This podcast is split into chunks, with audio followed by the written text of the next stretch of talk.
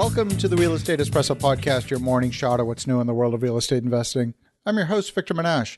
This is the weekend edition where we interview notable people from the world of real estate investing. Today is no exception. We've got a great guest all the way from Bend, Oregon. Welcome to the show, Mark Curry. Hey, Victor. Thanks for having me. Mark, great to have you here. You're in the asset management space, you're in the capital management. Why don't you give a little bit of your backstory for those who don't know you, how you got to this point in your journey? Sure, Victor. Yeah, I started out my career as a financial analyst, a lot of spreadsheets, budgets, planning, underwriting for corporate America, and transitioned to a role doing operations management. Finance and operations meshed well with real estate investing. I started investing on the side. Um, this is pre recession, 2005. Bought a condo. It was very outdated, pink carpet, wallpaper on the ceiling in the bathroom, that kind of thing. And so learned by renovating, doing, living in it myself. And then I thought that I was a genius and that the market had skyrocketed in appreciation by 2007. The value had gone up pretty significantly. So I pulled out some equity, partnered with my brother. We bought a fourplex in Hollywood, California. It was 75% vacant. We overpaid we over renovated. We took too long. I learned a lot. And so that was uh, a little bit of the active investing while still working.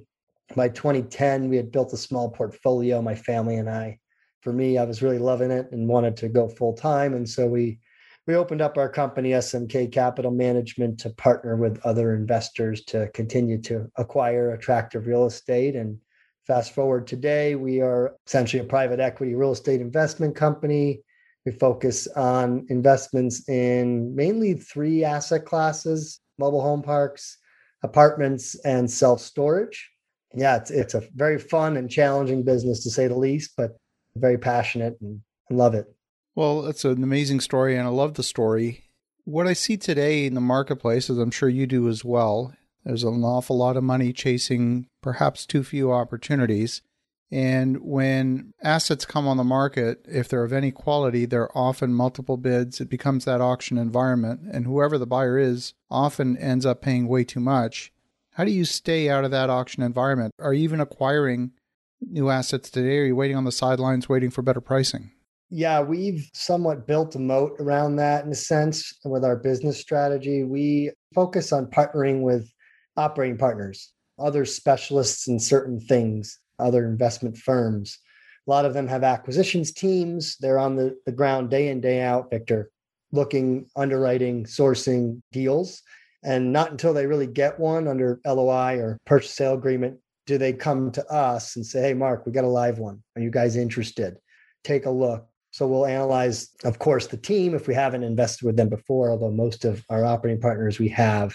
We'll analyze the deal. We'll see if we like it, poke holes in the business plan, the thesis, et cetera, and, and see if we we believe that we're going to be able to achieve a nice risk-adjusted return. That's of course the goal. And with that, we do it across multiple operating partners and multiple asset classes. So today, Victor, we kind of look at about 10 to 20 deals a month. We invest in about five to 10 a year. And it's just a filtration process that starts with our operating partners because they're looking at hundreds of deals a month and they might get one if they're lucky or two that may be profitable and, and makes sense. And so it's multiple layers of filtration to get to what we think we just try and cherry pick the best deals today. That makes a lot of sense and i know even for our own team we have this conversation on a daily basis where you know we look at a project and if the project isn't in that hell yes category there's multiple answers to a yes no question. There's a no there's a maybe there's a yes and a hell yes. So unless it's that hell yes, we're we're not doing it, and we're saying no to more things than I would think we should be. But then again, we're full, so we should set the bar pretty pretty high, as I think every investor should. And just because people are paying too much doesn't mean that we should lower our standards and be willing to pay more just because other people are doing it. Yeah, I agree, Victor. It's very competitive. I mean, one of our operating partners just last week, I said, Hey, how's it going? Any, any new deals coming in the pipeline? He says, Mark, this is the first time in five years our pipeline is zero. We have nothing coming up uh, uh as far as an investment opportunity goes. And they're in the mobile home park and self storage space. They've got I think around 800 million in assets under management, Victor, and been around for decades. And so they basically told me the competition is so fierce today that we are actually getting outbid by 20 to 30%. And historically, they would have considered themselves to have been somewhat more aggressive than others. And so the trends today are, are clearly uh, very hard to source great deals. I'm a believer that you can find deals or you can manufacture them out of thin air because there's no one competing with you for an idea that's in your own mind unless they can read your mind, but generally they can't. So rather than being a deal finder or deal chaser, I'd rather be a deal maker. But often, what that forces you to do is to stay out of that auction environment, sometimes get into the realm of development, which is more challenging. It's got more risk, but then you've got more control at the same time. Does that resonate with you at all? I would agree with that, definitely, Victor. There's also the ability to lean on others' strengths. So we have one operating partner that focuses again, a different one, but also on mobile homes and self storage. They have an in house sales calling team of six folks full time that make one to 200 calls per day each to sellers direct. Um, these are to find off market, non listed, non competitive situations. They've built that process, that system, that team up over a decade, and they consistently get off market, I would say, undervalued deals where there's some built in appreciation versus market value. It's been an area that they've been focusing on for a long time, sourcing direct to seller. And so they have a competitive advantage there. And so we like that. And we've invested, of course, and partnered with them. And so, yeah, like you said, manufacturing deals, you're doing it physically by developing it. And these guys, of course, are doing it by searching for a, needle in a haystack. Yeah, I love it. I love it.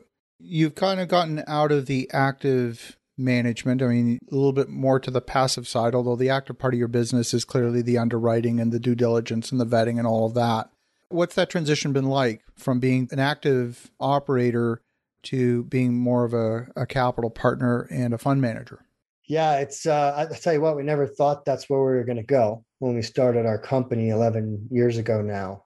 We were buying primarily single family, small multifamily, a lot of distressed stuff, all cash 50 cents on the dollar from what the valuation was prior pre-recession and a lot of heavy value add lifting renovating etc at the same time i had transitioned out of corporate america. I had a 401k that was kind of sitting idle now that you're self-employed there's no matching. And so i, I rolled that into a self-directed ira and i needed a place to invest right? That money you can't do it into your own deals. Otherwise you're actively managing your retirement dollars which is prohibited. And so I went out, Victor, and just went networking my tail off in Southern California at the time for about two years. I met a bunch of savvy folks at other firms that were specialists in certain things like mobile home parks, which had done pretty darn well through the recession. So I was interested.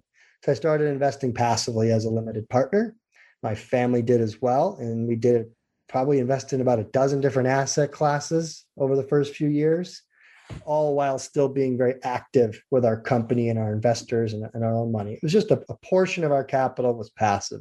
So we did that for a number of years, both active and passive. By 2017, we really started to see the landscape changing on the single family, small multifamily space, cost of acquisition going up significantly, competition going up significantly, margins getting squeezed. And we just felt that it was also quite correlated to the overall market we felt there was potentially going to be a recession soon.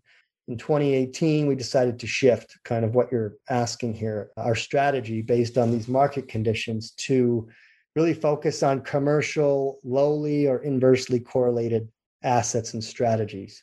We created a recession resistant fund in 2018, closed it in 2019. It combined both mobile home parks, self storage, and apartments into one fund. And sure enough, 2020 happened, recession, pandemic, etc. And so we we're we're just constantly looking at the market trends and trying to see where we can best position capital with the strongest risk adjusted return. And so we haven't done, I would say, active singles, family, small multifamily investing in probably three, four, five years now, give or take. I love it. Now, for you, what is what would you say is your ideal investment in terms of let's say the size of investment? Are you writing A $1 million check, a $10 million check, where, what's the sweet spot? Yeah, per deal, we're typically one to five million as a firm coming in on the equity stack. Yeah, that's a that's a nice size. That can get you into a, a pretty wide range of assets without an undue amount of risk exposure. Yeah, we like to diversify, Victor. It's been with us for a long time as far as our thesis goes. We do that across again, people first, asset classes and regions. That's really how we find to be able to really create a diversified portfolio. I love it. Well, Mark, if folks want to connect, if they want to learn more, what's the best way? Sure. I mean, our website's a great starting point. It's smkcap.com. Got a lot of information there, FAQs and recent investment examples. People can connect directly if they want to through our website, again, there with me and ask any questions and learn more. Fantastic. Well, Mark, thank you for the perspective. And for the listeners at home, definitely connect with Mark Curry at SMK Capital Management. And the website is smkcap.com. And in the meantime, have an awesome rest of your weekend. Go make some great things happen. We'll talk to you again tomorrow.